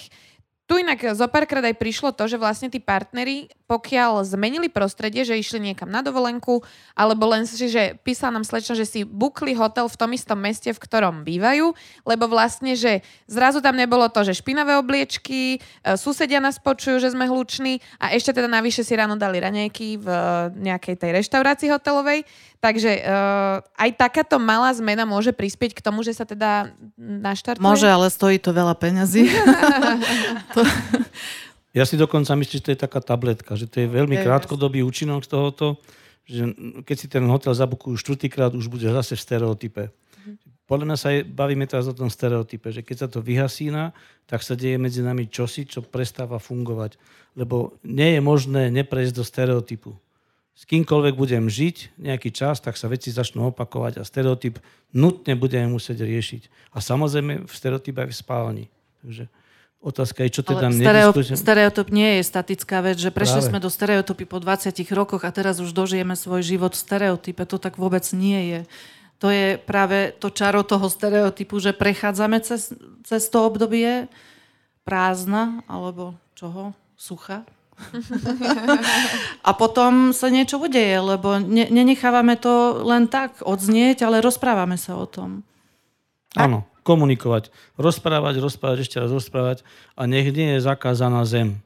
Ak je zakázaná zem, o, tom, o tomto sa nebudeme baviť, lebo mám takú výchovu treba z domu, že to sa rozprávať nemá, alebo sa hambím rozprávať z nejakých iných dôvodov, myslím, že by som bol odsudený a hodný, a nepriateľný, tak bude problém. No ale Prečo by som nemal dôverovať svojej žene, ktorú som si vybral a žijem s ňou a dôverovať svojmu mužovi, ktorého som si vybrala. Prečo neotvárať všetky témy, vyzlieť sa do náha pred sebou. Kvôli čomu to nespraviť? Prečo, prečo mať niečo, čo sa bude skrývať? Ešte jedna vec k stereotypu. Čoraz viac si myslím, že stereotyp je vlastne výsledok alebo dôsledok toho, že niečo nerobím. A to je jedno čo. Ale niečo nehovorím, nerozvíjam ten vzťah do iných e, rovín, že zostávajú tie mantinely pomyselné. To je stereotyp. A život nie je stereotypný, lebo keď si zoberiete od narodenia život človeka až po, po smrť, človek stále rastie a stále sa hýbe, ešte vás neprestalo baviť chodiť, alebo ja neviem, jesť, piť, ja neviem čo všetko. Takže ten život je, e, ako plinie, je dynamický. A stereotyp je výrazom alebo dôsledkom toho, že niečo som nerobila, neurobila, nevykonala alebo sa nenamáhala v nejakom smere. A toto si myslím, že platí aj pre vzťah. Ako teda z toho stereotypu vystupovať aktívne, okrem teda toho, že vystúpime zo svojej komfortnej zóny? Ja si myslím, že zo stereotypu sa vystúpiť veľmi nedá. On sa proste musí žiť. Ja viem, že to tu bude znova dnes ráno také, ako bolo včera, ale ak, jak povedala Livia, že keď sa mi čosi prestáva páči, poviem, vieš čo, máme to takisto ako včera, ale tuto mi niečo, sa, niečo mi nesedí. Poďme sa o tom baviť, čo sa to vlastne deje. A otvoriť to. Toto by som ak nazval vystupovanie zo stereotypu, že budem stále v pohybe. Stále je tam pohyb. Ak sa tento pohyb nedeje, že radšej prejdem mlčaním, pretože druhý na to zareaguje, tá druhá strana a mne sa nechce, alebo odmietne to, o tom sa nebudem s tebou baviť, alebo čo si. Čiže ja mám skúsenosť, že keď tému aj načnem, druhá strana nevstúpi do toho. tak samozrejme potom to, ten stereotyp sa prehlbuje a prehlbuje sa aj vzdialenosť medzi nami. A nielen mentálna, ale aj tá telesná v tej spálni. A ak to vieme otvoriť, tak ten pre, nemá tam ten stereotyp v tomto zmysle, kde ako zaučinkovať ako zlý, lebo on stereotyp bude. My budeme, keď s niekým rok žijem, tak za ten rok žijeme, zjem 70 fazlových polievok, 14 cestovín, 50 slížov a neviem, stereotyp. Je to stereotyp? A tento stereotyp hravo zobereme. To isté jedávame, tú istú kávu pijeme stereotypne a nevadí nám to. Potom teda, prečo nám vadí stereotyp vo vzťahu? Čo to ten stereotyp teda je? Prečo nás vzdialuje? Prečo spôsobí to, že ja sa v spálni od teba vzdialím? Alebo ako bolo povedané, je sucho v spálni. Ak je sucho v spálni, tak treba dať vláhu, nie? Lubrigačné gely. Robili sme reklamu. Áno. Um, to znamená, že pokiaľ e, chceme oživiť ten vzťah samotný, tak to neurobíme cez sex. Dobre tomu rozumiem. Ja si myslím, že sexom sa to nedá oživiť. Že to je taká tabletka, ktorú si môžeme niekoľkokrát, ako sa mať dojem, že všetko je lepšie, ale keď to nie je prehlbané celkové od podlahy, len na povrchu, tak to zhasne. Tam pekne napísal o, náš jeden poslucháč, čo sa mi veľmi páčilo, že je problém, ak vlastne ľudia nevedia, čo ich vzrušuje aj akože partnera, ale aj ich samých a nekomunikujú o tom s partnerom. Že presne toto, že tí ľudia sa sami seba ani úplne dobre nepoznajú a potom vlastne idú do vzťahu a snažia sa spoznávať toho partnera a celé to tam nejako stroskotá, keď sa nerozprávajú vlastne. Ja si neviem predstaviť, že by som nevedel, čo ma vzrušuje. Sú takí ľudia. Aha. Určite. No my z tých, čo dostávame naozaj veľa správ, je veľmi veľa ľudí, ktorí sa boja svoju vlastnú sexualitu nejako Ak sa boja, tak už vedia, čo ich zrušuje. Keď sa niečoho boja, znamená, že sa nie sú otvorení o tom diskutovať, ale neviem si predstaviť, že by som nevedel, čo sa im páči, nepáči, čo je príjemné, čo je nepríjemné. Každý sa od malička ako dieťa dotýka svojho tela minimálne, čiže vie, že keď sa dotýkam genitálií, súvisí so sexom, tak mi to robí toto alebo toto a nejakým spôsobom, keď sa dotknem ženy, objímem ju, zacítim jej vôňu, alebo čo si tak viem, či to je príjemné, nepríjemné. Neviem si predstaviť, že neviem teda, o čom, o čom ten človek hovorí, čo, čo píše, asi neviem, pretože by som nevedel, čo ma vzrušuje. Viem si predstaviť, že nevždy som ochotný zverejniť, čo ma vzrušuje. Lebo sa hambím, či by to tá druhá strana bola ochotná prijať a so mnou do toho ísť, prípadne ona povedať, vieš čo, a mňa vzrušuje toto. A mať diskusiu, kde máme teda ten spoločný prienik my dvaja pretože nie sme na 100%, že to, čo zrušujem, mňa bude zrušovať aj Líviu. Ale máme predsa nejaký prienik a z toho prieniku my musíme žiť. Pýtali sme sa aj na to, že či uh, teda ak občas vo vzťahu nemám chuť na sex, dali sme dve možnosti. Viem, že je to v poriadku. A druhá odpoveď bola, mám výčitky, že neuspokojem partnera, partnerku. Tak teda 82% uviedlo, že vedia, že to je v pohode tak nie sme stroje, čiže tak sú aj takéto dni a obdobia a mám výčitky, neuspokojem, že neuspokojem partnera, partnerku, bolo teda 18% a prišla k tomu otázka, že ako to teda riešiť, keď mám výčitky, že odmietam partnerovi, partnerke sexuálny styk. Na odmietanie musí byť dôvod. Čiže potom ten dôvod zverejniť. Odmietam, nechcem teraz mať s tebou sex, lebo. A to lebo by malo byť veľmi jasne povedané, nie, že ty si taká a taká, alebo ty si taký a taký, ale ja nechcem sex. Čiže niečo sa deje so mnou. Mal by som ukázať, toto sa so mnou deje, preto toto ja odmietam. Nie, že ty si nejaká, alebo ty si nejaký. Takže toto si myslím, že opäť len otvorí túto tému. Keď taj, ale keď tí partneri nie sú naučení a ne, ne, nediskutujú spolu intimne, tak je to veľký problém samozrejme. A je úplne logické, že niekedy nemáme chud na sex a partneri päť raz, dva zbadajú, že a dnes nie je ten deň. Tak logicky nebudem v tom pokračovať, lebo vedím, že partnerka nechce, ale partner, partner nechce. Ale ešte s tým sa možno spája, keď mám pocity viny, či tak nejak vyčitky ste povedali. E, dosť často sa deje to, čo počúvame, že muž teda chce ženu uspokojiť a teda robí všetko možné v tej posteli, len aby teda došlo k tomu, že aj žena má orgazmus a že je spokojná. Prosím vás, tu si myslím, že si dobre zapamätajte. Za orgazmus ženy je zodpovedná žena, nie muž. Za orgazmus muža je zodpovedný muž, nie žena. Ak sa čo si nedeje, že ona sa teda neuvoľní a nebol som úspešný muž v tomto zmysle, tak to signalizuje, že ona sa nevie pri, mne pustiť niekde tam čo si drží, tak potom vykašlíme sa na sex, lebo s prepačením bude to prejebaný čas. Ale poďme sa rozprávať, čo sa s nami deje. Lebo toto treba riešiť vtedy. Krásne. Um, Presnejšie sa to nedalo povedať. áno, presnejšie sa to nedalo povedať, presne tak. Prepačte. Uh, a ako to teda, um, ako si to teda nebrať osobne, že ten partner nám povie, že nemá na nás chuť, alebo nemá chuť? Ak sa to bere osobne, znamená, že sa dotýkame komplexu menejcenosti. Potom sa poďme baviť buď v terapii, to je úplne ideálne, keď ten človek si nájde nie s partnerom veľmi, v partnerskom vzťahu robiť terapiu je komplikované.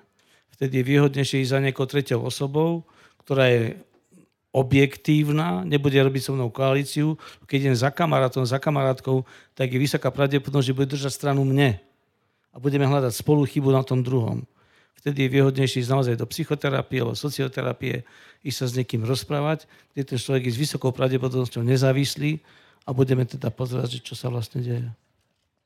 No, či nemá chuť situačne alebo celkovo, lebo my ženy, keď nemáme chuť, ešte to nebýva taký problém. Je to navrátiteľné alebo zobuditeľné, ale keď už muž nemá chuť, tak to býva v partnerskom vzťahu väčší problém. Po šiestej, tak viete, ako nič moc. Písalo nám viacero žien a v posledných epizódach sa nám to viackrát opakuje. Neviem, či to teraz sa tak deje, ale vraj teda to všetky aj vo svojom okolí zba- pobadali, že vraj muži majú menej chuť na sex v poslednej dobe ako ženy. Vnímate to nejako aj vy, že sa vám to zo- viacej teraz uh, objavuje? Sociológovia už nejaký čas bijú na poplach v tomto zmysle, že sa vytráca takéto mužské. A spájajú to práve s výchovou, ktoré som tu už trošku rozprával, Takže akoby ukazujú sa takéto, takéto trendy, alebo neviem, či trendy, to asi je silné slovo, že trendy, takéto náznaky, signály, že muži akoby čakajú, že ženy preberú rolu a začnú byť nejaké vedúce. A to veľmi často býva spojené s tou výchovou, o ktorej som hovoril, keď sa očakáva od toho muža, že bude poslušný malý chlapec a bude vykonávať to, čo chcem, ako chcem, ako to chcem a keď výchovu väčšinou preberajú do rúk ženy. Čo veľmi často tak býva, že samozrejme, keď sa dieťa narodí, žena má prstník, žena môže iba s tým dieťaťom byť, ale keď sa ten muž potom vytratí neskôršie, lebo chodí do roboty a necháva celé na ženu, ten chlapec sa potom neučí, že však aj mužsky sa dá nejako reagovať, a keď ten manžel potom nechá to celé tak a vyťahu, vysúva sa z tej výchovy, tak chlapec sa učí, že však proste toto sa má, keď sa žena niečo chce, tak toto mám fungovať. Ale nemyslím si, že to je tým, že by sa vytrácal testosterón, geneticky alebo v podstate mužov, ale výchovne si myslím, že sa toto začína diať. Otázka je, ako spoločnosť podporuje to, aby tí muži boli mužmi, aby ženy nemuseli takýmto spôsobom fungovať. A do školy by sa dostali častejšie muži. Na tú základnú školu tam je výnimočné, keď je v prvom, druhom, treťom ročníku na ZDŠke učiteľ chlap. A keď je, tak tie decka úplne horia úplne sú, idú zjašiť za ním, pretože tam je niekto, kto to vie a kto sa s ním baví. Ale sú tam samé ženy, ženy, ženy, ženy, ženy. Tak tí chlapci sa potom tak učia fungovať, že však teda ženy mi povedia, čo mám robiť. Tam ten problém vidím. No, toto sa v spoločnosti začína diať. Netuším, ako z toho von, ale deje sa to. E, na záver ešte máme na vás zo pár otázok od našich poslucháčov, ale teda tak zaujímavé rozprávate, že aby som si vás tu nechala ešte hodinu. Um, kedy je vzťah stratený a nemá zmysel v ňom zotrvať? Ja som bol 31 rokov ženatý, rozvedol som sa po 31 rokoch, už ako starý chlap som sa rozvádzal. Rozvedol som sa vtedy, my sme nemali také, že nejaké bitky alebo niečo strašné zlé. Keď nás súdkynia rozvádzala, prečo sa vy rozvedol, že vy ste dvaja holúbkovia. Dvaja holúbkovia, ale každý sme išli úplne iným smerom ja by som povedal, že vtedy to sa deje, keď stratím dôveru v toho druhého partnera. Že vtedy je koniec. A na tej dôvere, tá dôvera sa proste musí budovať. Tá sa opakovane, lebo vždy sa nejako potkneme, čo môže spôsobiť, že na chvíľku zapochybujem a prestanem žene alebo mužovi veriť počas toho vzťahu. To sa samozrejme udeje, ale keď to otvoríme a zistíme, že to bolo zakopnutie, že teda nie je podstata tá nedôvera toho človeka, tak sa s tým dá čosi robiť. Ale ak sa nedá, že som prestal veriť, tak si myslím vtedy čím skorej od seba odísť, lebo nie, že potom trápenie zbytočne. Ľudia častokrát žijú spolu ešte niekoľko rokov, hoci si už neveria a je to celé napäté a deti to vidia a učia sa, že sa veriť nemá a celé sa to potom posúva ďalej. Takže ja by som povedal toto. Neviem, čo ty, Livika, myslíš, že by som povedal toto. Neviem, čo k tomu dodať. Je to tak, no. Um, dá sa niečo spraviť, ak si nevoniame s partnerom? Nie. Vymeniť partnera. Ja si to tiež neviem predstaviť. Môže byť sex, ale je to, ako som povedal, prejebaný čas. Jedna z najčastejších otázok, ktorá prišla naozaj opakovane, bolo, že čo robiť, ak majú partnery rozdielnú chuť na sex. Že jeden z nich chce viac a druhý menej. To sa veľmi často stáva. To je veľmi častá frekvencia. Keď dojdú páry, tak sa to objavuje. Bude to teda nejakým založením, ale oveľa častejšie to je dané výchovne, to, čo pozorujem ja, že nastavená intimita bola nejako a každý prichádzame z nejakého backgroundu, z nejakej rodiny, aj muž, aj žena.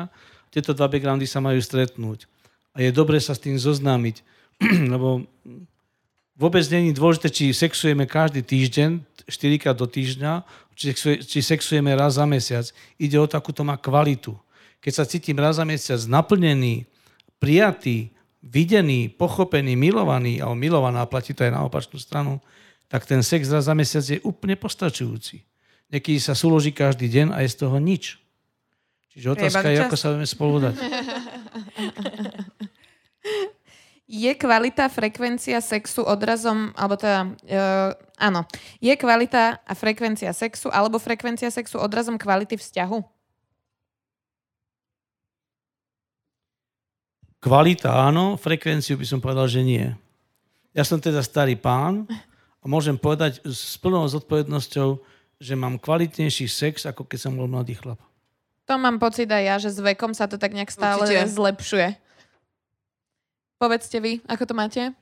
Zlepšuje? Tuto vidím, niekto mi tu kýva vzadu, takže dobre, berem.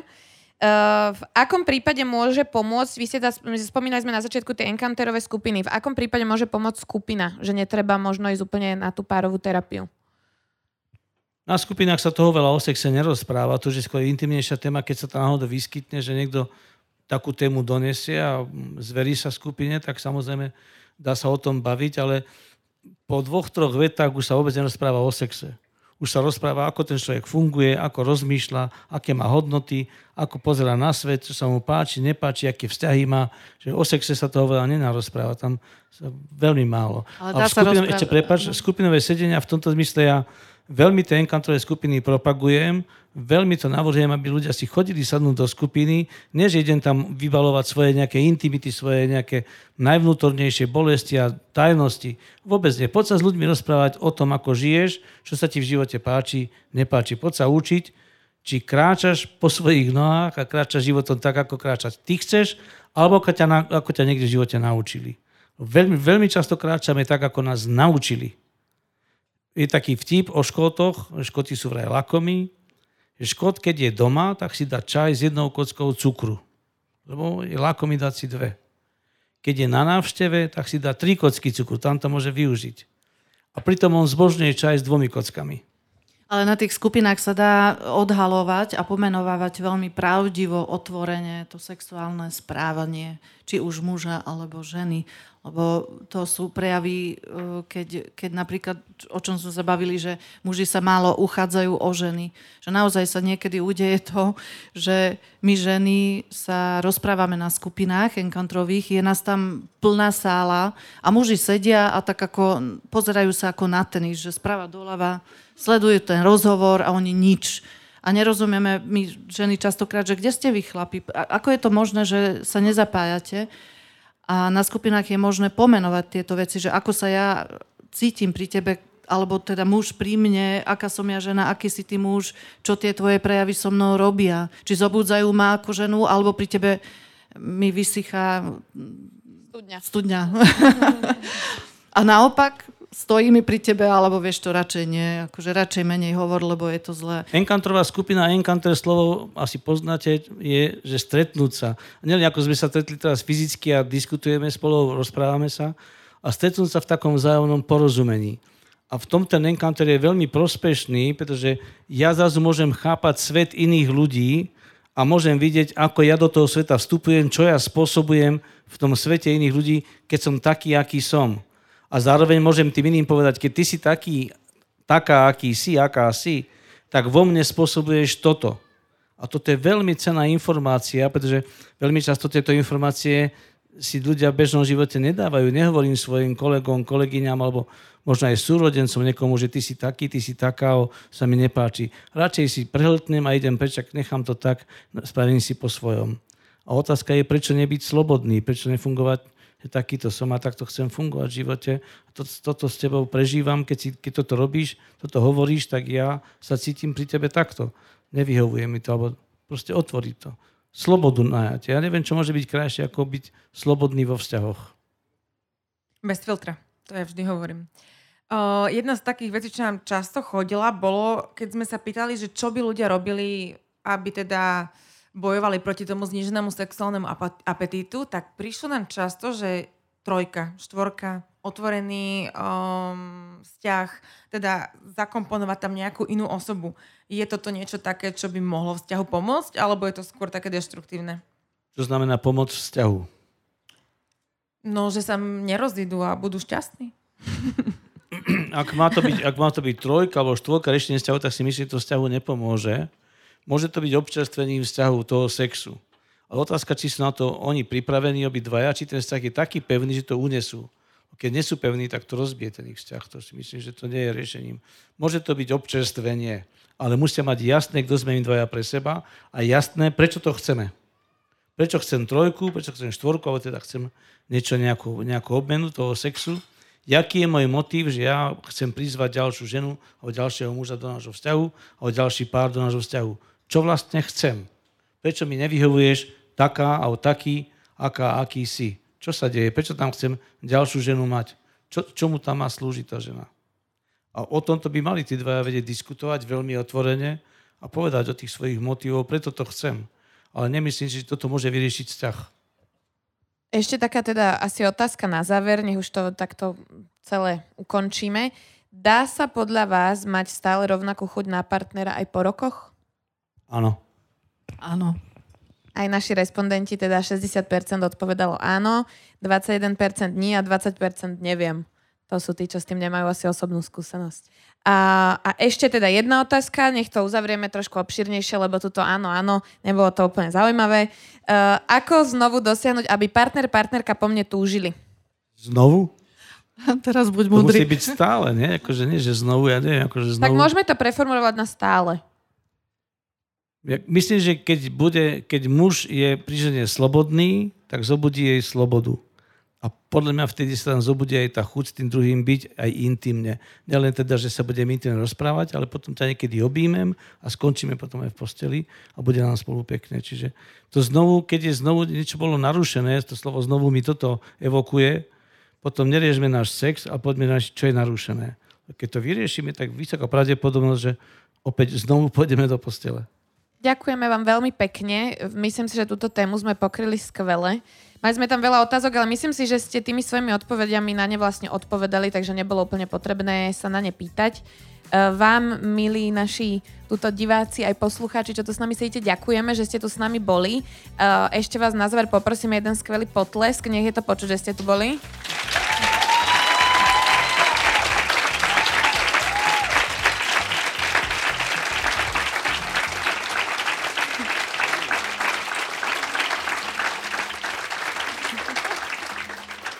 Toto bol určite najdlhší potles, ktorý sme kedy mali na ktorom evente. Ďakujem vám, ste teraz moje obľúbené publikum. Uh, a dúfame, že teda vás toto bavilo a že niekedy sa s vami ešte uvidíme na nejakom našom ďalšom evente.